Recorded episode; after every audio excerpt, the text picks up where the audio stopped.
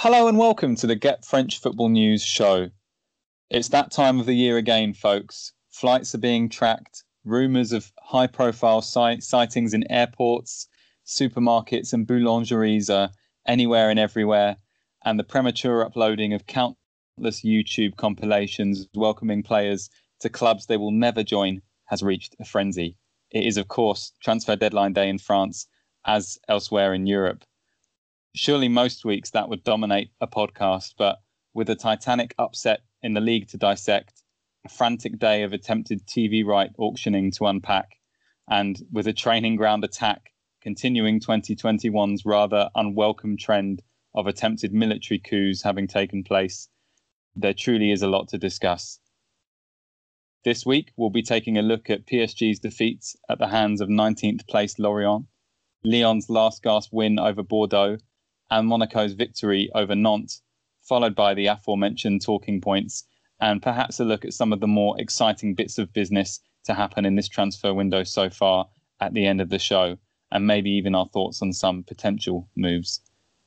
Joining me tonight, I have Eric Devin. Hey, Eric, how's it going? Well, well thank you. Yes, yes. Uh, raucous few days in France.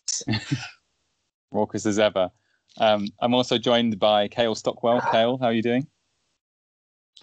Good, Jake. Thanks for having me. to be here. Pleasure as always. Uh, let's jump straight into the weekend's games, if we may. And uh, where else to start other than Paris Saint Germain's trip to Brittany? PSG look to have found their rhythm under new boss Mauricio Pochettino with three straight wins in the league and travelled to a side all the way down in 19th place. Lorient had looked more solid of late, but was still languishing in the relegation zone with just one win in six. That win had come on Wednesday evening as Les Merlus won their relegation six pointer against Dijon in the 96th minute. And to say that instilled a sense of belief now seems well and truly to be an understatement. 2 1 down going into the final 10 minutes, Lorient miraculously turned things around to beat the Parisian Giants 3 2, thanks to goals from Yoane Wissa and Terem Moffi, delivering one of the shocks of the season PSG losing top spot in the league, and Lorient now level on points with Nantes and safety. Kale, 18 places difference in the table. What a performance and what an exceptional win for Christophe Pélissier and Lorient that was. Yeah, it was fantastic win. Fantastic. And they looked up for it from the first whistle. I mean, if you were watching, I think you could tell from the jump that Lorient thought you know what, we can actually get something out of this PSG side. And I think it's important to note too that there was it was pretty heavily rotated PSG side as well. You know, Thilo Kehrer started at uh, center back.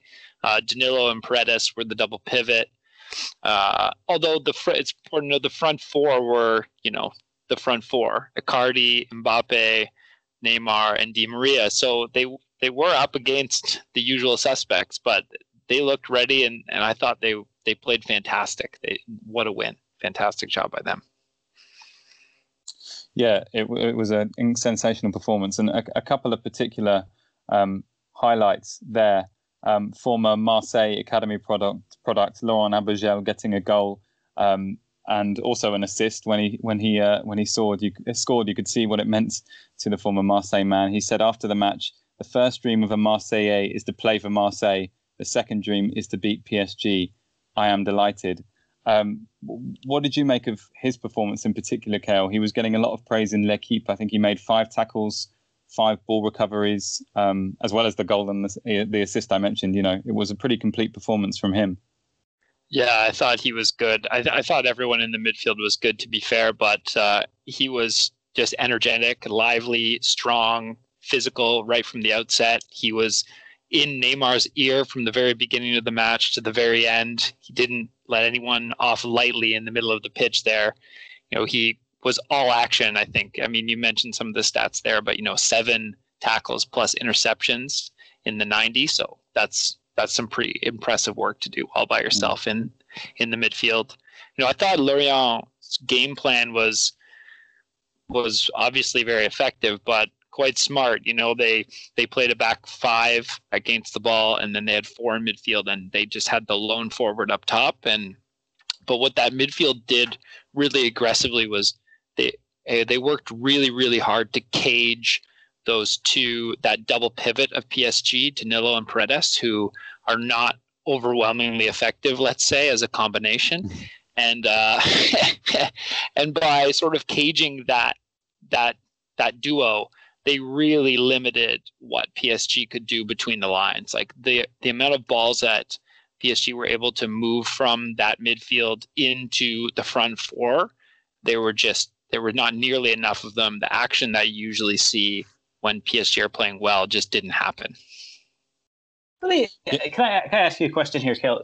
So we're going to talk later about about my my Guardian column uh, or Adam Adam White's Guardian column, but the first column that we wrote more than four years ago talked about how PSG as a team still underperformed without Marco Verratti, and I wonder, given his his renewed prominence in under Pochettino, uh, for in your in your estimation, is that is that still the case? I mean, is this team still capable of being at its best uh, without Verratti? Uh, no, I think you kind of nail it there. To be honest, I was I was thinking about the exact same thing before we started chatting, it, which is just like they just are not nearly the same outfit without him. I mean, like we shouldn't maybe be too aggressive because Verratti, in my opinion, is one of the best players in the world in that position. So to lose that player in any team, you'd be hurting. But yeah, he just makes them function. Like they are so much more press resistant, and they're so much better at progressing the ball and working, uh, working their triangles with Verratti in the park. It, they just don't seem to have anyone else that can do that. And you, you know, I, like I'm not a fan of Danilo, to be honest with you. like I think he was one of the strangest buys I've ever seen. He is super slow.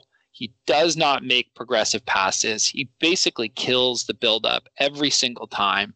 And I just wonder if if at some point why Pochettino and even uh, sorry, Tuchel before him.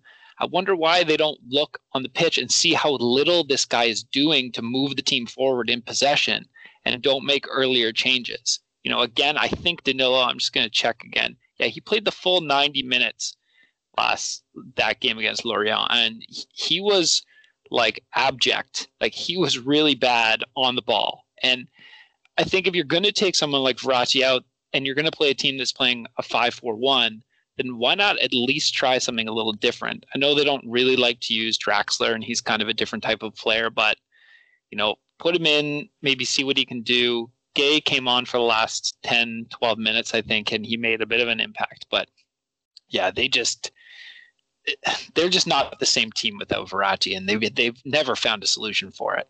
But they haven't worked that hard to try and find one. To be honest with you, you know.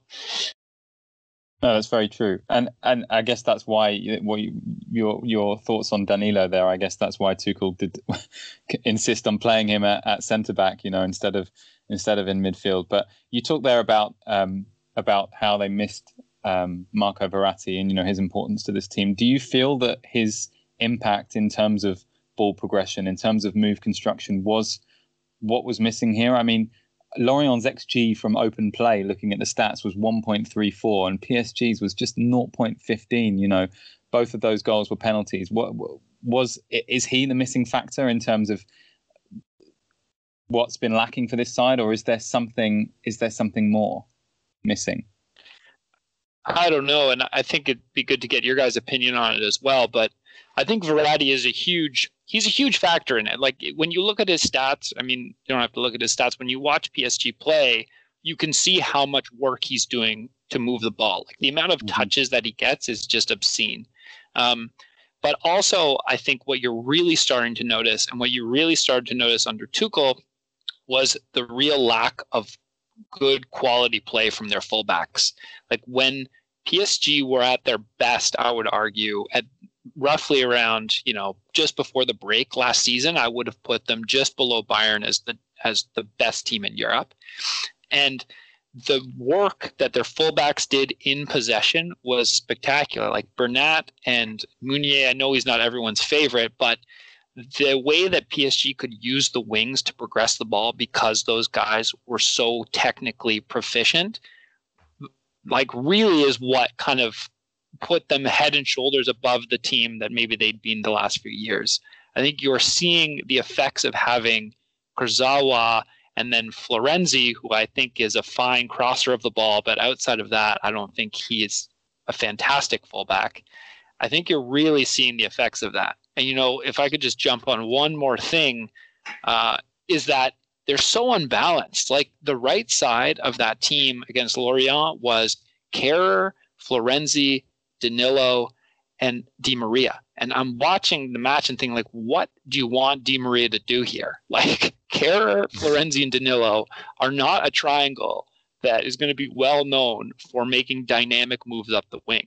So I think they have a real issue in those positions.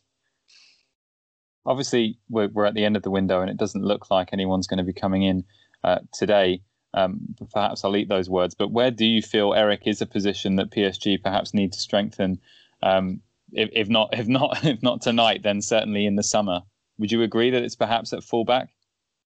Yeah, I, I mean left back. You know, I think in in Bakker and Bernat, uh, you've got two decent fullbacks there. I mean, Bernat's more than decent. You know, uh, but I, I think right back's been an issue. I, I, think even more than more than the departure of Meunier, I, he was he Meunier at his best. Say if we're talking 2018, 2019, was a was a fantastic right back. Um, but I think you know his form dropped. Um, and when that was the case, I, I think that they've sort of you know done this uh, sort of half stepping in that regard. You've got Thilo Kehrer. Okay, is he a right back? Is he a, is he a center back? I don't think he's very good at either, to, to be brutally honest. um, you know, you've got Colin Dagba coming up, who's uh, you know been capped for France at underage levels, is a decent prospect.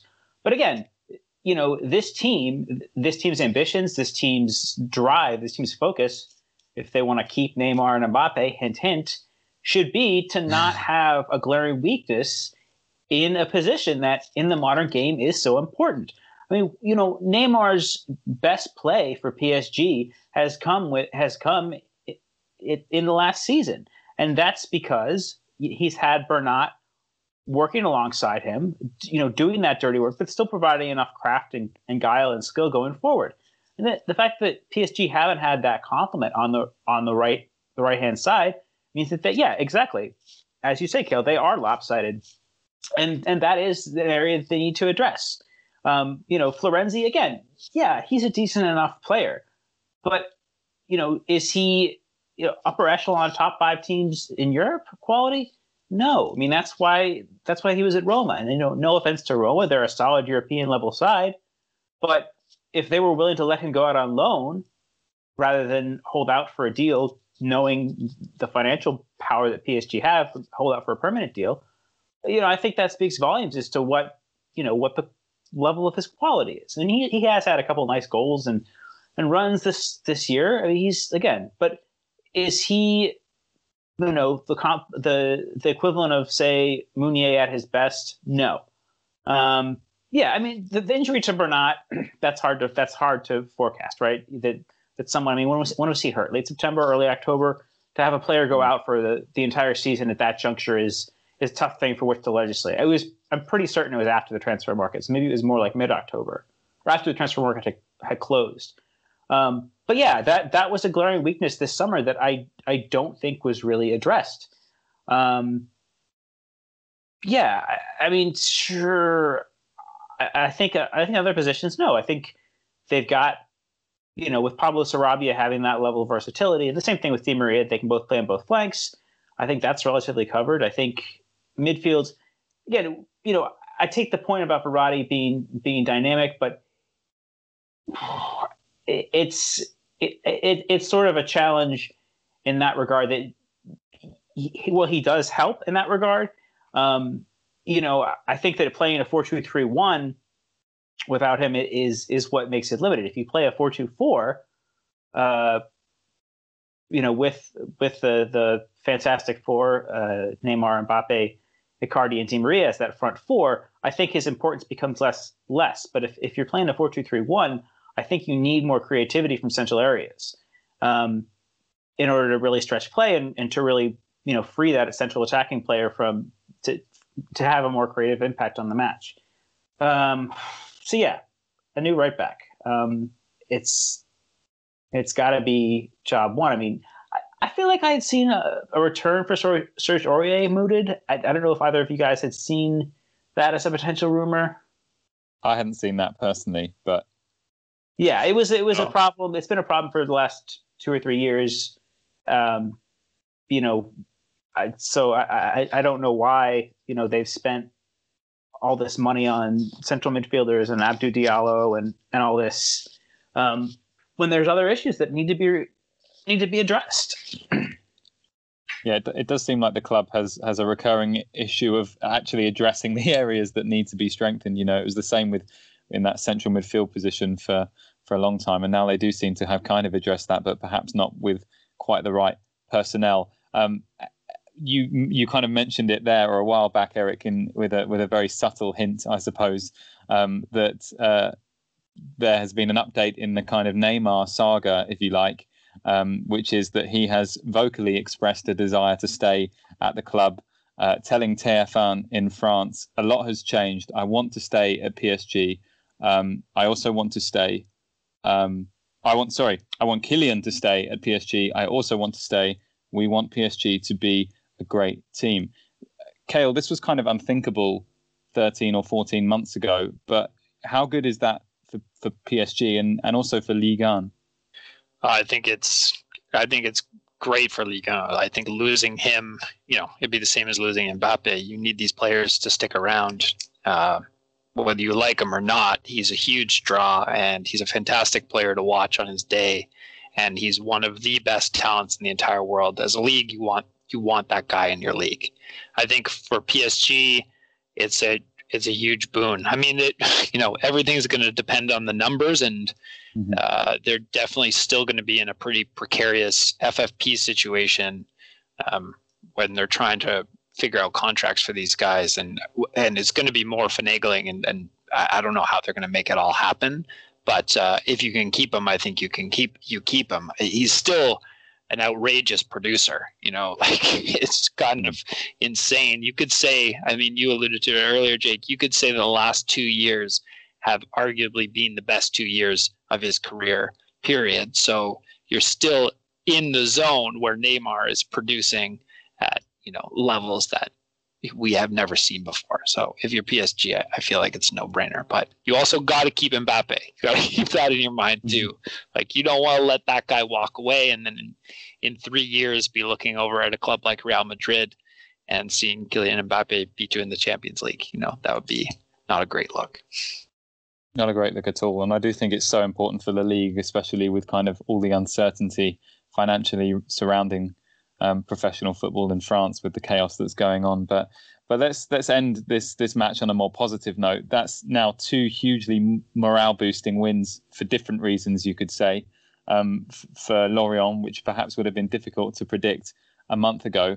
Um, Kale, in that match and, and more recently as well, have you kind of seen a newfound quality or newfound belief or resilience in this in this Lorient side uh, that you can see continuing? And and do you think they have the potential to kind of, um, I guess, overtake the likes of uh, of Nantes and Saint Etienne in the in the race for survival.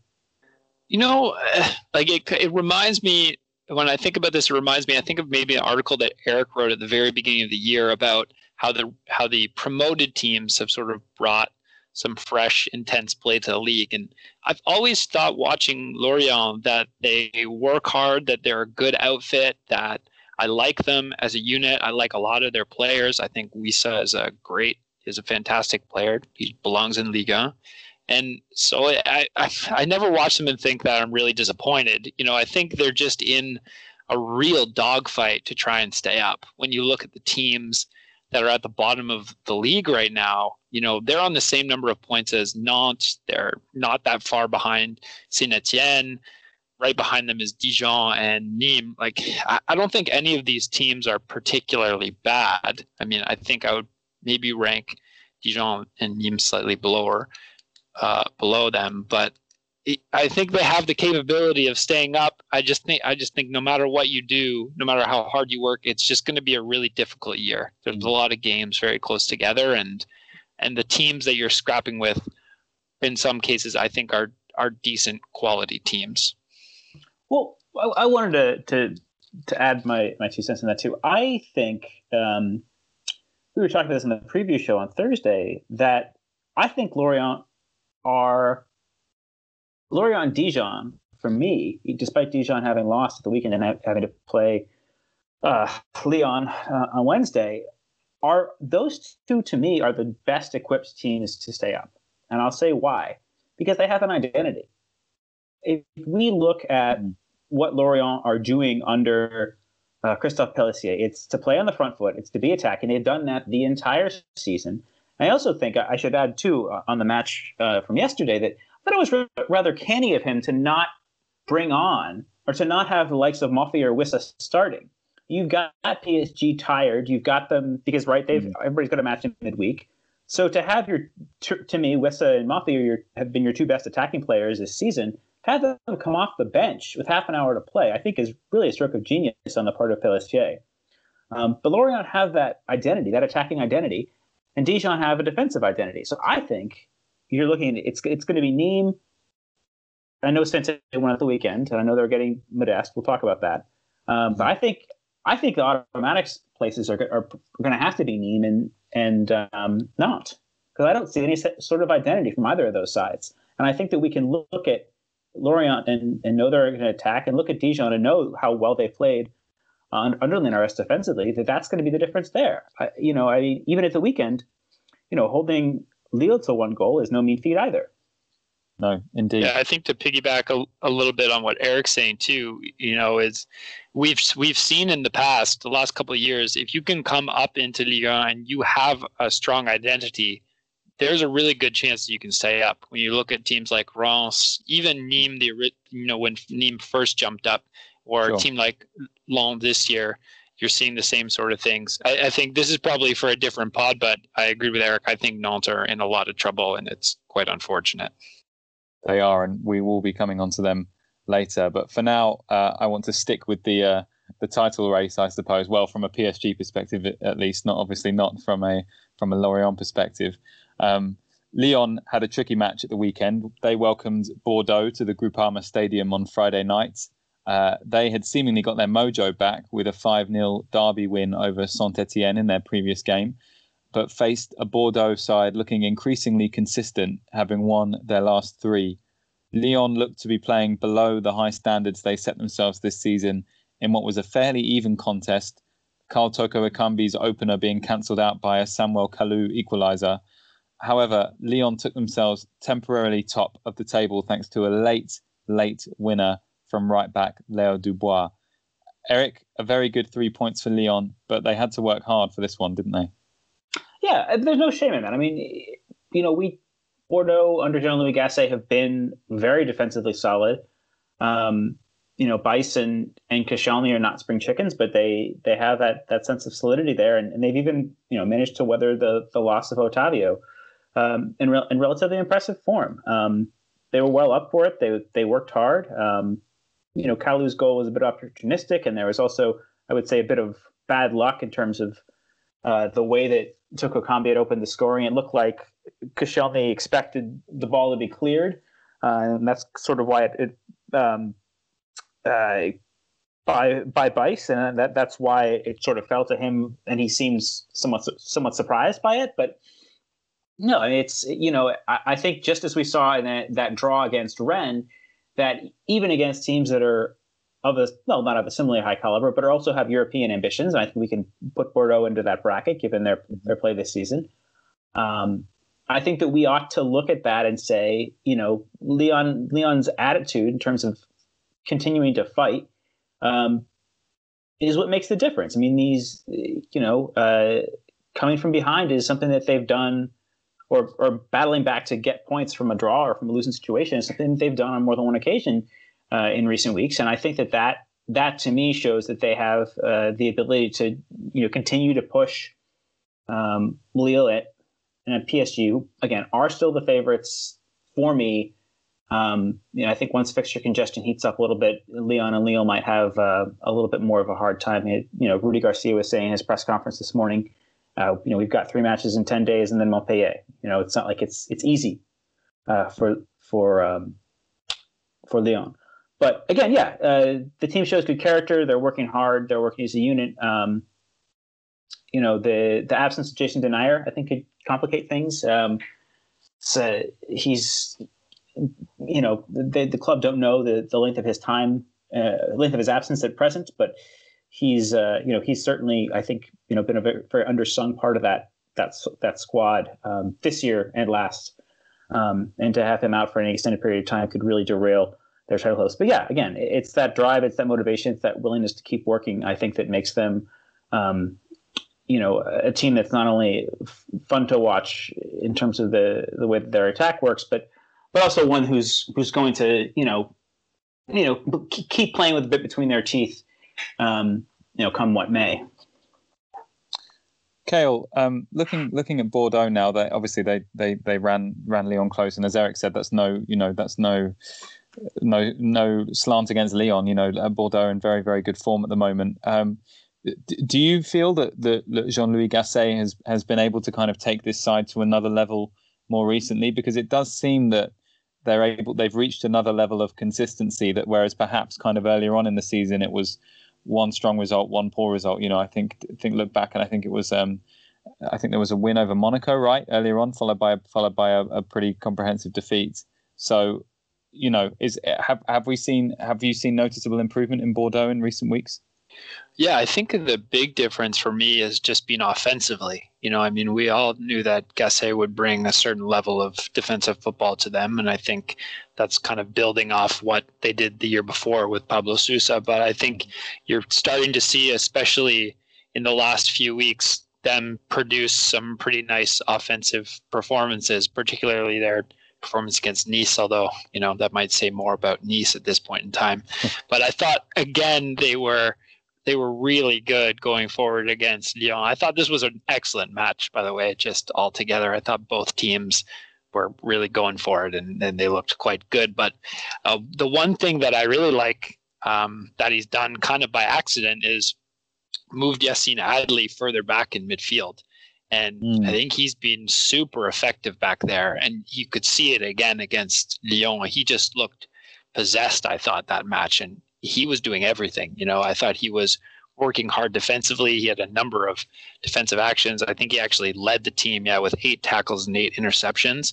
And then going forward, you know, he just does what he was supposed to have done as like where all this potential was coming from and he was really the catalyst for their attack as well so i think that is a that is a pretty dynamic shift and has allowed them to at least have a platform in midfield to start and develop their offense which I think to add, you know, one more thing, I think you're starting to see the fruits of some of their work in the transfer market uh, or loan market pay off in that front four. I think Ui-jo looks pretty good.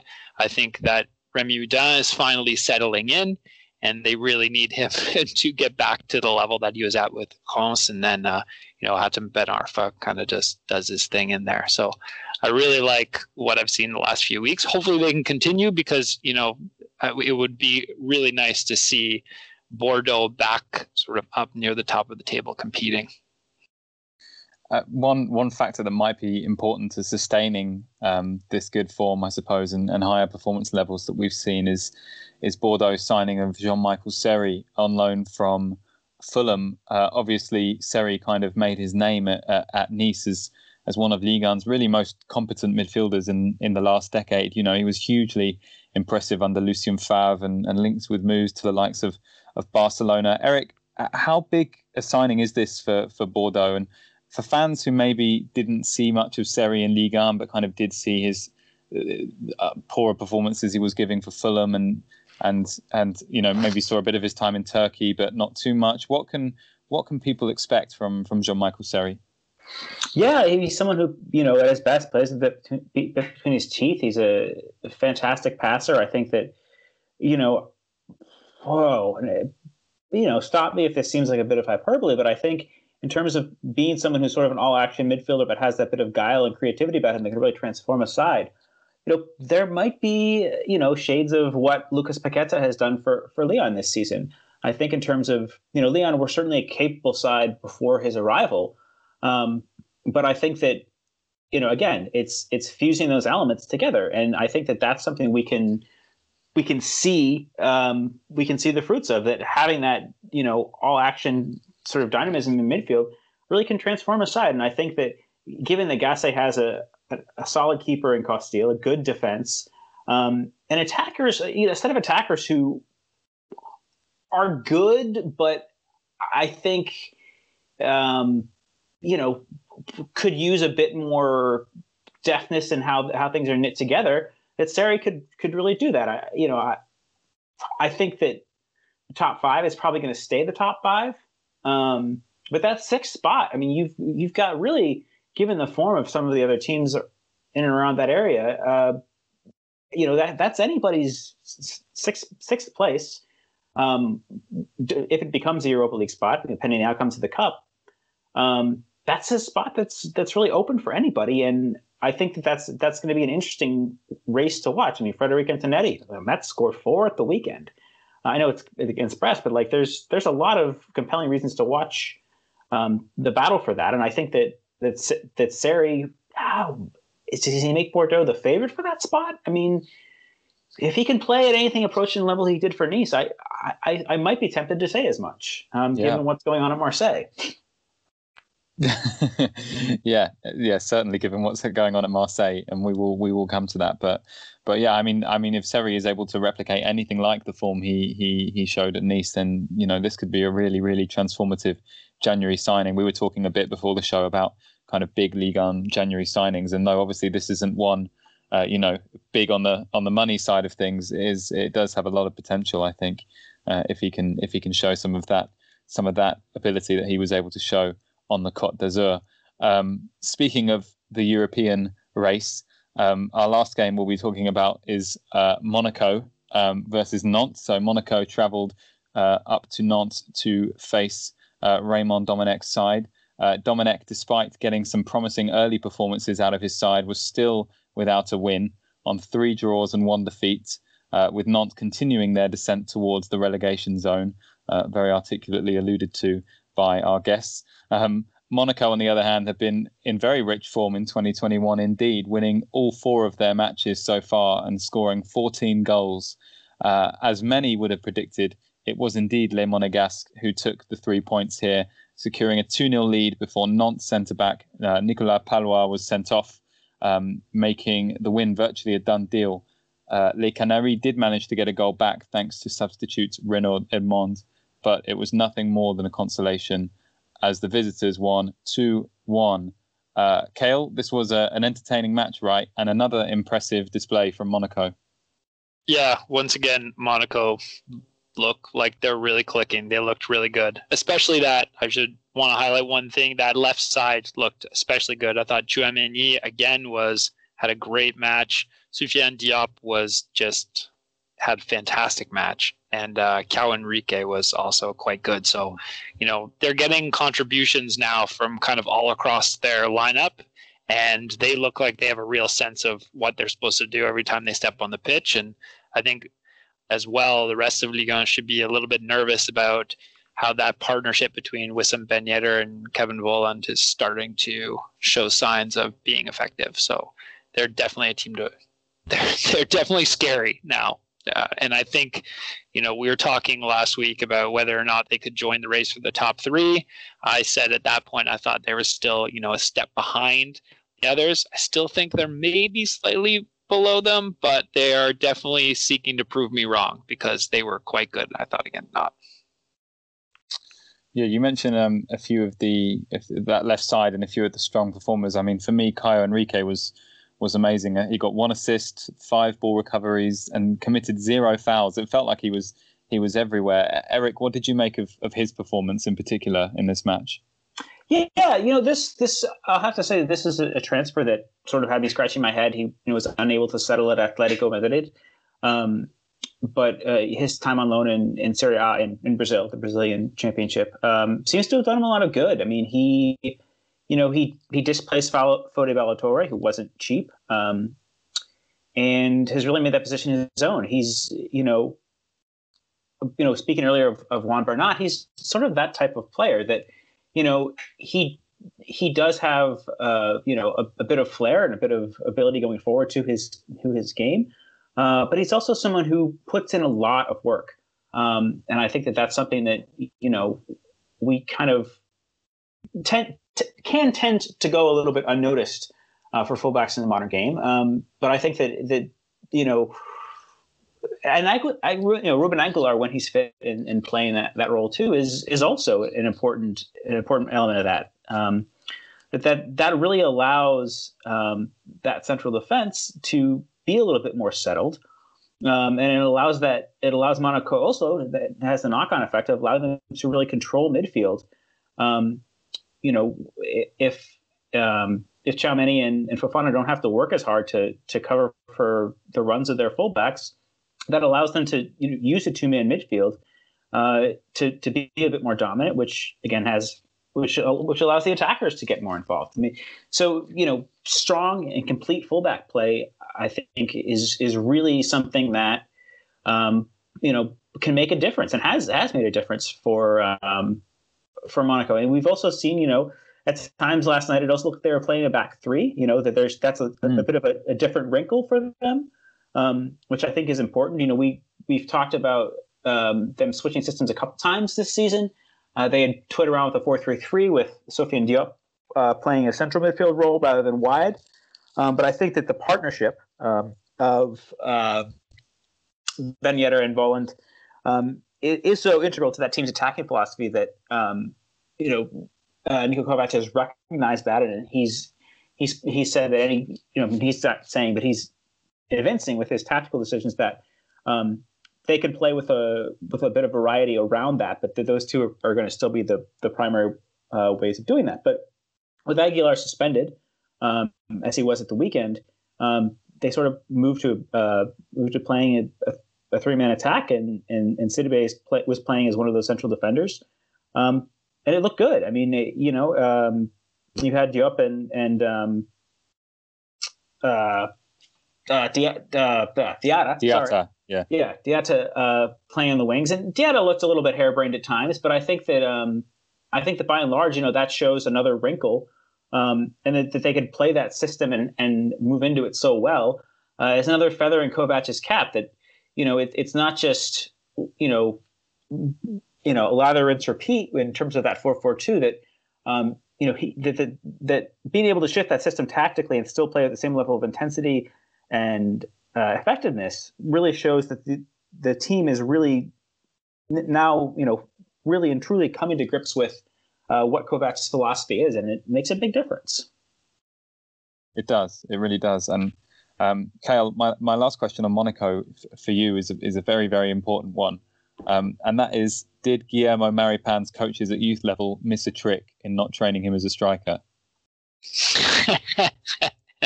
he keeps scoring. What's going on? Four goals in five games now. I know it's crazy. You can't take him out. He's too hot. Gotta leave him in.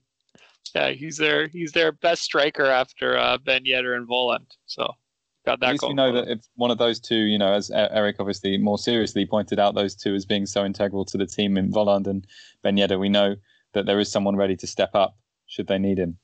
Um, they didn't need to go to the transfer market; they no, were okay. Exactly, exactly. It's all about utility players anyway. Um, lo- looking at Nantes now, guys, that, that's another defeat, um, and they are now 18th in the relegation. Uh, sorry, level on points with the relegation, Jonas, I should say. Um, um, in fact, that should mean they're 17th. I clearly noted that down wrong. Um, I, the signs under Domenech looked fairly promising. I think it's fair to say in the first couple of games. I mean, they got a couple of decent draws. That draw in the in the derby against against Rennes, and they seem to have a quite a direct um, way of playing in a 4-4-2, and they they were garnering some praise. But but I mean, Kale, have you seen any obvious signs of improvement really since since he took the job? And and do you think Nantes? Well, you've actually already answered this question, I think. But do you see Nantes as serious contenders for the drop? Uh, short answer: Yes, I see them as serious contenders for the drop, which is concerning because this is not a bad squad. Like when you go through and look at some of the players that they have and some of the talent that they even had on the pitch against Monaco, you think this team really has no business fighting for their Ligue 1 life, but they are. Uh, you know, Eric spoke about it a little bit earlier in the pod, but I really think that this idea of okay, what's your identity? What what is it you're trying to achieve?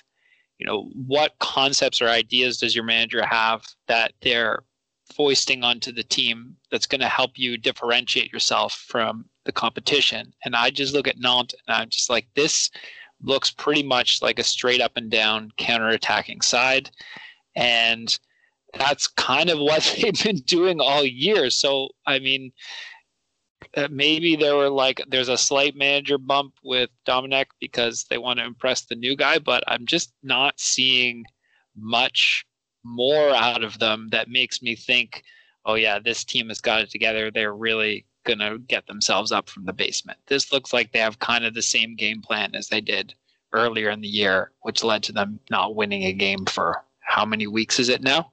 I don't know, going back all the way to, if I check quickly, all the way to November. So they're in trouble.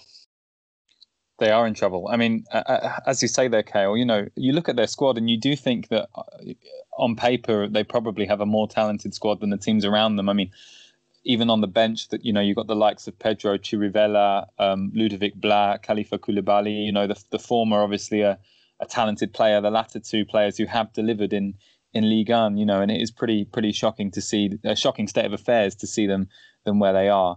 Um, Eric Ray, Raymond Domenech said this week that panic buying is not good. Um, you know, suggesting that Nantes probably wouldn't be making any moves kind of late on in the window, but but surely they need to be looking to strengthen somewhere to rectify the position that they're in. I, I mean, I don't know. I, I, I not in the transfer market. Gosh, I mean, you know, I, I, I, I, mean, I guess they've they've done all right with um, with some of the players they brought in, but I, I just, you know, I to be fair, I actually thought they looked okay um, yesterday. Um, I thought they had some some good opportunities. I think Kolo Muani looked looked lively, and they, they looked a little bit more threatening going forward, playing this this four three three rather than four four two.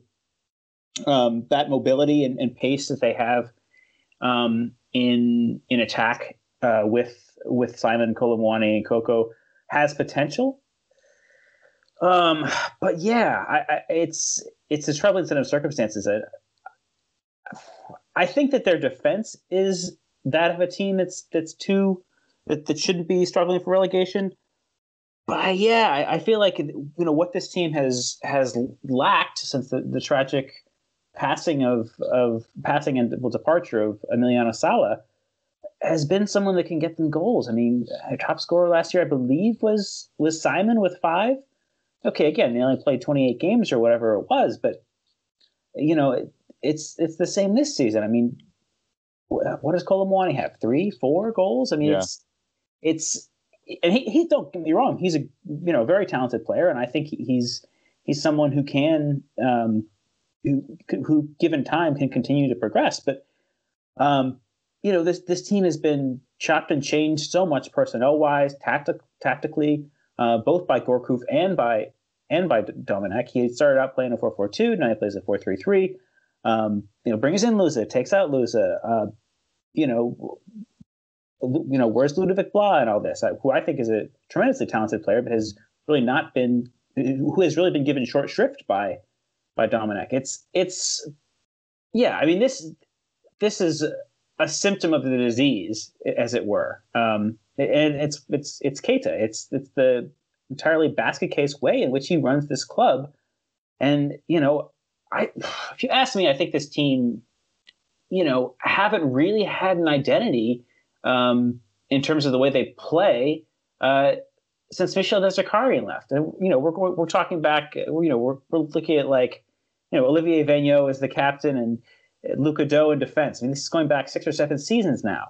Um, you know, that team worked hard and and and scrapped on the flanks and were you know not great to watch, but they they had an identity and and you know, Der Zakarian had them in the top half of the table. But the way they're constructed now and the way that they they have a lack of identity now, it's not something you can change with one or two signings. It it's really has to be, um, you know, a manager who's given a long enough leash to impose his style of play on the team and who has a defined style of play and is is willing to to you know you know work hard to to have that installed but i don't know that with you know with kita having the the management style that he does the ownership style that he does that, that that's even possible at this point in time yeah i mean do do we see do we see uh, it's so hard to see anything kind of any real positive change in the way in Nantes' fortunes with with Kita as president but but Kale, you know, is there a glimmer of hope? I mean, in, in the future, can we see a decision like, you know, Kita was the one who appointed Sergio Conceição as Nantes manager a few years back, and he obviously did did immensely well as well, um, and has gone on to do great things in Portugal. You know, do we do we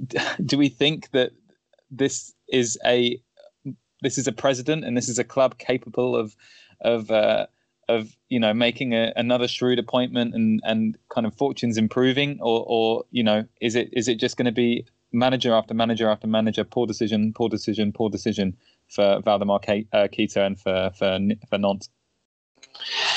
I mean, I think hypothetically, sure, like he could, but I think everything that Eric's outlined and everything that you've seen from this team in the last, let's say, three years, not going back further, uh, would indicate that that's not likely. I think they had a chance when they got rid of Gourcuff to, you know, take a breath and look around and try and find that type of manager. And then they landed on Domenech. And I think, like I said, you're kind of seeing the same thing replay itself here. Um, yeah, I wouldn't count on it to be honest with you and, and, there's a lot of other things happening off the pitch that you know maybe we shouldn't get into now between Nantes and exactly how they find their players and how they ended up with Domenech, uh, that I think are probably playing a major factor in this. But you know, even to build on what Eric was saying, like I don't know how you can put this team out there and not have Ludovic Blas and uh, Imran Louza in the team. Like you've got these two mm-hmm. guys that basically make everything happen for you offensively, and for some reason, Blas just can't seem to get any minutes. Uh, I I do think they're in serious trouble unless you know, I don't know unless they can figure out a way to to start coalescing and playing some half decent football. It doesn't seem likely, does it? Let's let's let's say it doesn't seem likely, unfortunately. Um, now's the time in the show where we move on uh, to uh, talk on other talking points from the weekend. And uh, speaking of kind of unfavored club presidents. I think there is a, there's certainly well there's a couple of elephants in the room, but certainly one elephant in the room in particular with regards to the events of the weekend. Uh, that being the goings on at Marseille, um, which uh, owner Frank McCourt compared to the storming of the U.S. Capitol building uh, we saw last month. Um, Eric, maybe you can talk us through the uh, the quite sensational events we saw taking place uh, this weekend in Marseille.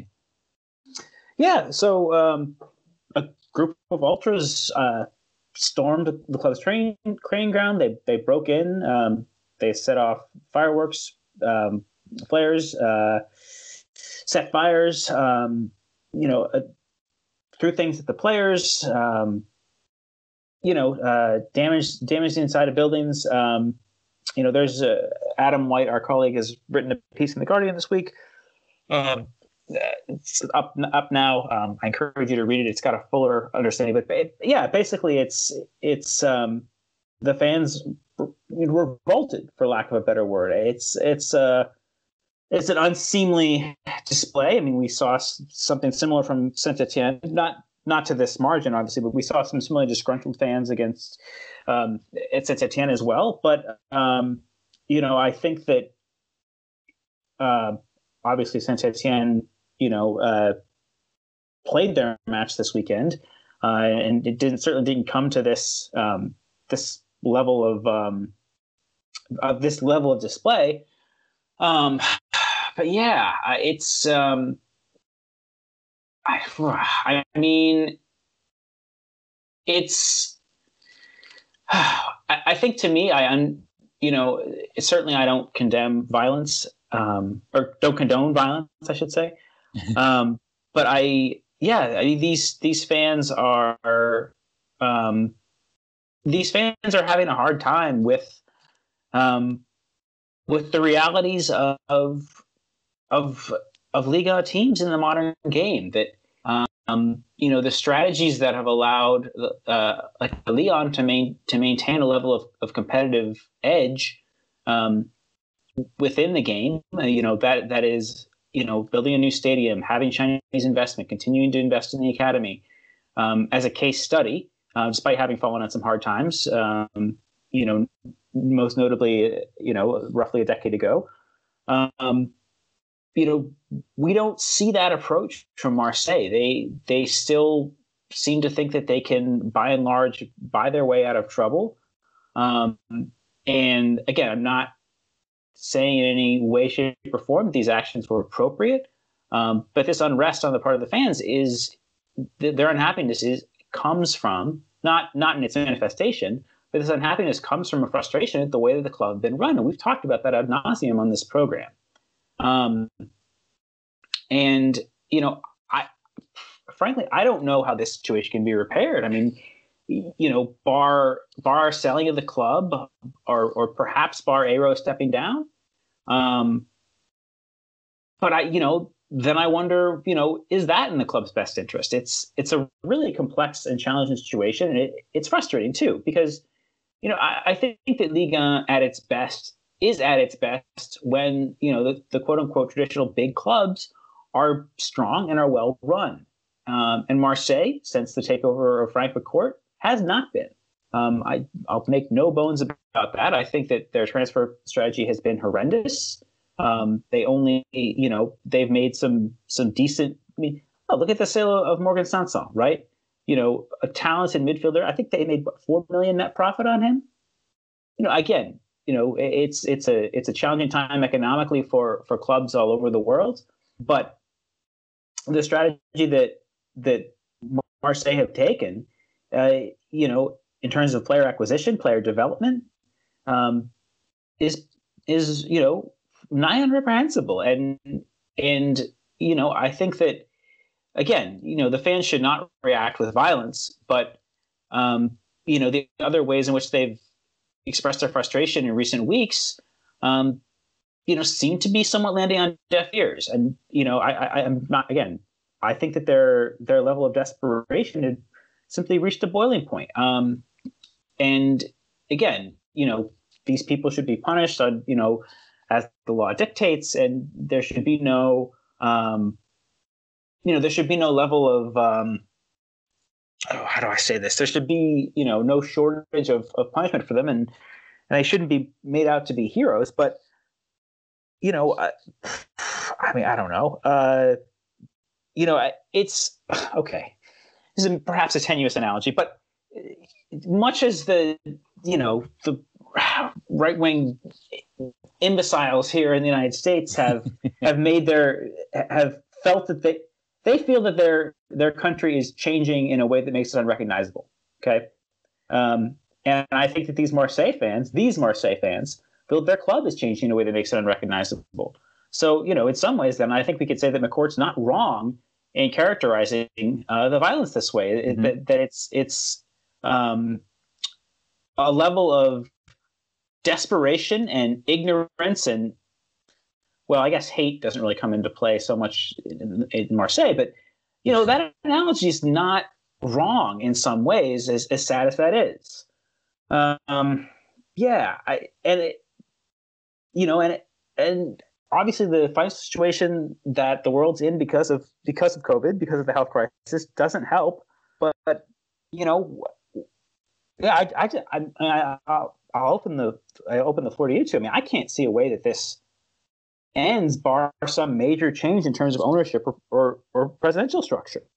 Management well, this is this is what I was gonna I was gonna put to you, uh, Kale, because uh, what does come after after something like this? You know, I guess we've seen. My mind goes back to similar events we saw. I think at at Sporting Club de Portugal, like um, maybe in the 2000, 2017 2018 season, where there was a huge bust up at the training ground, and you had you had um, that was effectively re- the result of kind of dis- dissent and um, and kind of disgruntled disgruntlement amongst the fans um, towards the running of the club, and it culminated in you know several players being injured and and all this. And you know what what what happens after an, an, an event like this? Because uh, you know, as Eric says, I think this it, it's not hard to see where this has come from. Um, not that we not that we of course condone any of any of the kind of the, the the the level of the manifestation, I guess that was that was expressed, but. Um, what is next? You know, because surely Jacques Henri Eyraud is not going to resign as as Marseille president, you know, and and uh, it's hard to see. There's there's been no kind of immediate suggestions that the club that Frank McCourt is going to look to sell the club. You know, what happens next? Uh, do we know? Can we tell? I think the answer is we don't, and I don't think there are any quick fixes to this. You know, I think, like we've been saying, I think if you're a Marseille fan, you've been watching the team for the last several years, you're going to be naturally disappointed, especially by this season. You know, you probably went into this season with high expectations given how last season went, and you and they've basically been knocked down at every turn from a terrible Champions League showing to uh, what's turning into an increasingly disappointing Liga season. I, I, mean, I don't know how you you fix the problems at Marseille short term, and I, I think last year was mm. kind of this blip. You know, like they they are in the middle of a pretty serious FFP problem. They can't sign too many players. They have to sell players. They have to remain net even. So it's not like even if they wanted to, they could go out and sign players to solve their problems. They're struggling to maintain the academy players they're developing. When you look like when you look at what happened with Marley Aké today, going or today or yesterday, I think yeah. it was going to Juventus, and then uh, I'm sorry, I'm oh, Lahaji going to Lille. Like they're losing even the young players that they're, they're developing in their program. I think there's some real core issues with the club that you know last season under Villas-Boas, it really papered over over these issues, you know, and I think maybe it made the Marseillais think that okay we're finally heading in the right direction. And now the reality of this um, their financial troubles and the poor spending and lack of uh, lack of accountability and just lack of planning is still staring them directly in the face and uh, yeah i think the reality is there is not a quick fix to this it's going to take years and mm-hmm.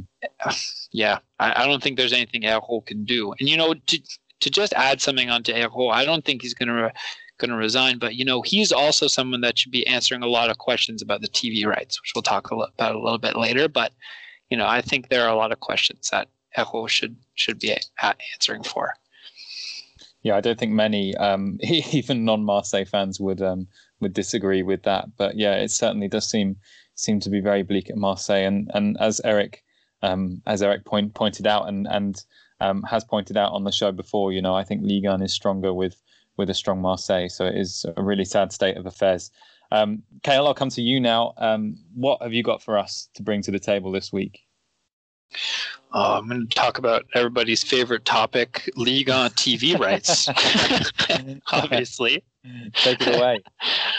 Uh, okay, well, I feel at this point, everyone, I'm going to assume that most people are up to speed on the uh, Media Pro saga. And if not, a quick synopsis is that Media Pro paid an exorbitant amount for the Ligue 1 rights, and then they told the LFP this, I think it was in August, that they weren't going to be able to make their next payment. So the LFP took them to court. Media Pro paid a settlement fee. I think it was around 100 million euros, and then their contract was annulled. So in this intervening period, the LFP has been looking for someone to take over the rights. Um, compounding that issue was that they went to talk to Canal Plus first. Canal Plus made an offer of, I believe, roughly 400 million for all the rights. Uh, the league rejected that, and then Canal Plus said they, they wanted to go back and renegotiate their deal with them, which sees them, I think, uh, correct me if I'm wrong, I think they have two games a week, and they paid uh, $332 million roughly for that rights package. So now Canal Plus is saying, you know, that's rights package held against what you're asking or what you're likely to get. Um, for what whatever deal will take this Media Pro place is uh, exorbitant. So we want to renegotiate or we want a break on that contract. The league refused or the LFP refused. So now they are also going to court with Canal Plus. And in the hope of trying to finally get someone to purchase the rights, the LFP opened sort of this tendering date, which uh, went off today, where anyone looking to purchase the on rights could, and the rights could approach them with an offer. The LFP set a mark of 300 million for what they would need for the rights in order for the uh, leagues to remain uh, sustainable. Apparently, uh, what happened is RMC, beIN, Canal Plus all boycotted the tender date, so none of them put in offers. And then additionally, it was it's been reported that no one has come in with offers close to the 300 million that the LFP was asking for. Uh, the offers that they did get that at least are of interest to them, they have said are from Amazon, the Amazon Prime streaming service, uh, from DAZN, Discovery, and from uh, Rousier, who is backed by um, investors. We don't know who they are at the moment. Um, it's still a bad scene, basically, is the short story.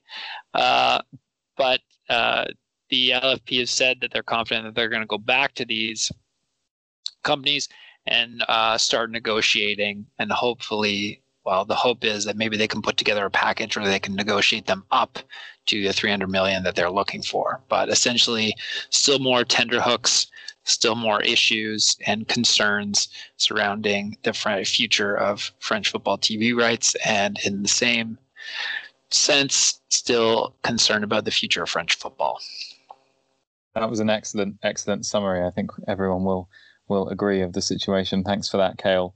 Um, yeah, all all too kind of familiar, repetitive news. Sadly, I mean, uh, what do you see happening if you if you kind of had to hazard a guess or an estimate based on kind of how the situation is developing? You know, is there is it just a case of the LFP negotiating with the companies that that they feel they can take things forward with? Um, and and even then, will they be able to get? Uh, do they truly believe they'll be able to get that 300 million euros?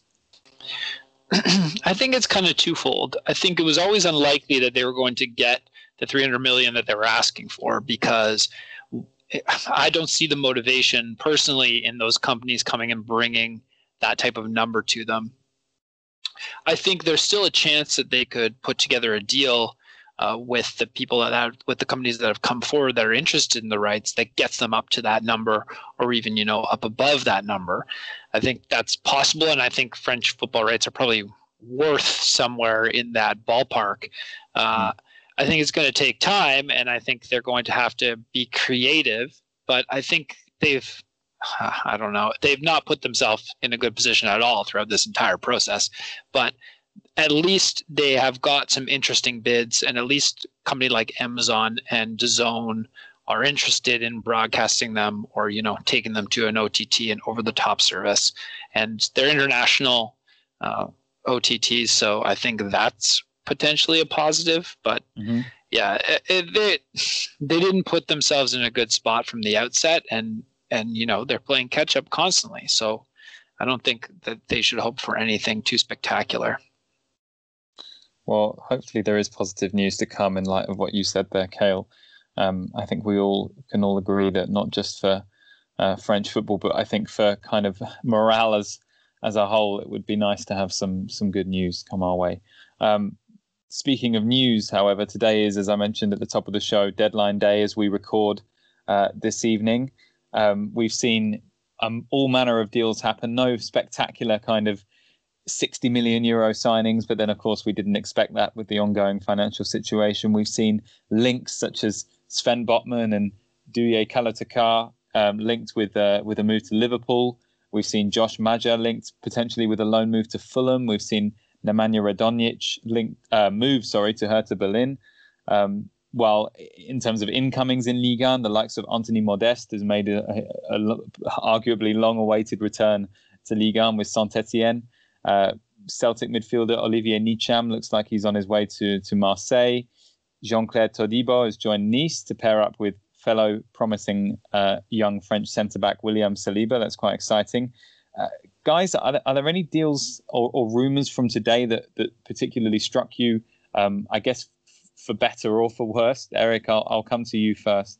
Um, yeah, I it, it looks like um, Frederic Guilbert is, is going to come back. Uh, we talked about Serie already. It looks like Frederic Guilbert is going to come back um, with Kenny Lala appearing to head to heading to Olympiacos. Um, seems a strange move, um, but it is European football. Lala himself uh, has said he's surprised by it by the move, but um, yeah, I, I, like that. I think Guilbert is a is, is, a very solid player who, you know, maybe isn't quite Premier League standard, but I, I think is a, a, an exciting and, and, dynamic player to watch. And I think he he's, he's also more solid, I think, than is um, than is Lala, despite Lala's gifts going forward. So, yeah, I think that's a that's a, a solid move um, for Strasbourg to to get that cover. Um, for for uh, for Lala, you know, provided those deals do go through. Yeah, he's going to be a, a, a, difficult player, and you would think to to replace for Strasbourg Kenny Lala, given his kind of importance to them over recent years. But but Frederic Guilbert would certainly be a a, a very very decent replacement. Um, Kale, what about you? Has anything caught your eye? I think a couple little ones. You know, I think uh, Todibo is pretty exciting. It'll be nice to see him playing hopefully every day next to Saliba. I think that that could be a really fun, exciting, dynamic center back partnership. I like the Ntcham deal for um, for Marseille. I think that's a good bit of business, and I'm kind of a little bit shocked that Marseille was able to get him. Uh, and then some of the little uh, loan moves or smaller moves. We talked a little bit about Diatta. I think that's pretty exciting. You know, obviously Monaco exploiting that ownership link between Bruges and Monaco. I think he could be a fun player to watch. Uh, I'm hoping that Milik can do something. and I really liked uh, Jean Lucas going from Lyon to Brest, even if it's just a loan. I think, you know, I'd like to see him get more playing time in Liga, and I think Brest is a good fit for him with the type of pressing that uh, they do and that, that I think he's capable of. Yeah, I'm excited to see more of uh, Jean Lucas. Um, you know, yeah, really want to get game time at Lyon. I, Sorry, Eric, go. For- I, no, I'm not there for him. I, you know, I, I think that his attitude um, has been very poor at Lyon. Um, maybe that maybe that's that's it. That's a part of um, his, you know, his not playing. But uh, I don't think he has. For me, I, I, don't think he's displayed in his actions um, a requisite level of maturity to to make it in European football. Despite I'm not I'm not disagreeing with his his talent. Um, uh, but again, you know, uh, I think that the the emergence of Caqueret and the arrival of the arrivals of Bruno and, and Paqueta have have made him a man without a country in, in, in that regard. But um, he's not handled it well. Um, and I think that you know I I follow him on Instagram because for work, not because I I have any particular affinity for him. But I I, I follow you know uh, all of Lyon's players, and you know he's uh, he's often more busy running around in his shorts than he is, you know, posting pictures of him, him working hard in training. Now I know, again, you know, social media is not everything, but I think that if that's how the player wants to choose to represent himself, um, I think that says a lot about his attitude.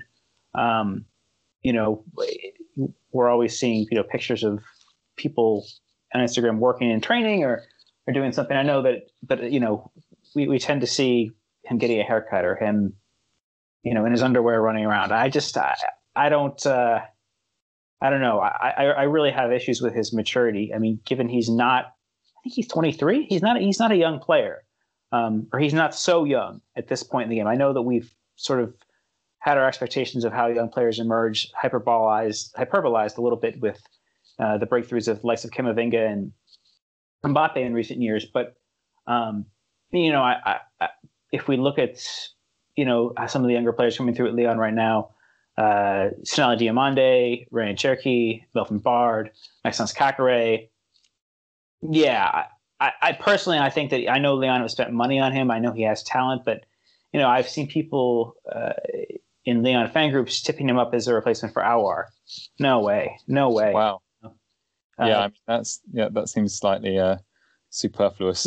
yeah, I, am sorry. I, I, you know, it, it, I don't mean to be too harsh on a young player. I just I don't think that Lyon is the right situation for him right now, um, either for club or for player. Um, and I, I, think that a permanent move probably would have been a better option, honestly.